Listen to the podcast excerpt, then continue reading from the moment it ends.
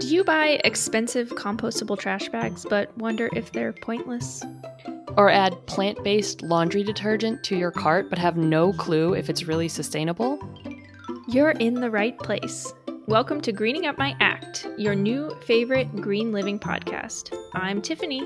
And I'm Kat. We both work in marketing, which means we know how to spin words and how to spot gibberish, Mumbo jumbo, balderdash, gobbledygook, green hooey. And the eco friendly industry is full of it. We debunk supposedly green products to discover what's worth your time and money and what's just deceptive marketing. Each week, we get our hands dirty with one product, method, or system, doing the research you don't have time to do. Learn which cleaning products, waste management systems, personal care items, and more are affordable, effective, and truly better for the earth. Get ready to laugh and hopefully not cry while learning how to make your everyday more sustainable. But for real. Yep, for real.